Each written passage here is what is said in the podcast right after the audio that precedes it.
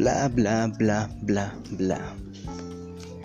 Yo creo que ahora es, hablar es demasiado importante. Últimamente, aunque sea solo, ¿eh? bueno, si es que alguien te escucha mejor, pero aunque sea solo, hablar es mucho mejor.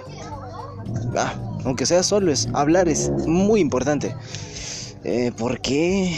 Bueno, la verdad es que liberas todas las ideas tontas, o todas las liberas buenas, o todas las ideas con sentido, sin sentido, todas las ideas buenas, malas, pero al fin y al cabo simplemente son tus ideas, ¿no? Y una vez que tú liberas todas esas ideas, sean ideas que te comprimen, sean ideas que necesitan salir de alguna u otra forma, ah, te sientes mucho mejor, te sientes mucho más liberado. Entonces, esto lleva a la cuestión de que gracias a, por ejemplo, yo gracias a que hablo desde mi celular, ¿no? Con alguien quien me escuche, eh, si es que algún público, audiencia de mi amigo me escucha, genial. Pero si no, yo de verdad me estoy liberando con esto. Por eso yo creo, yo creo necesario recomendar a que ustedes también hablen, ¿no?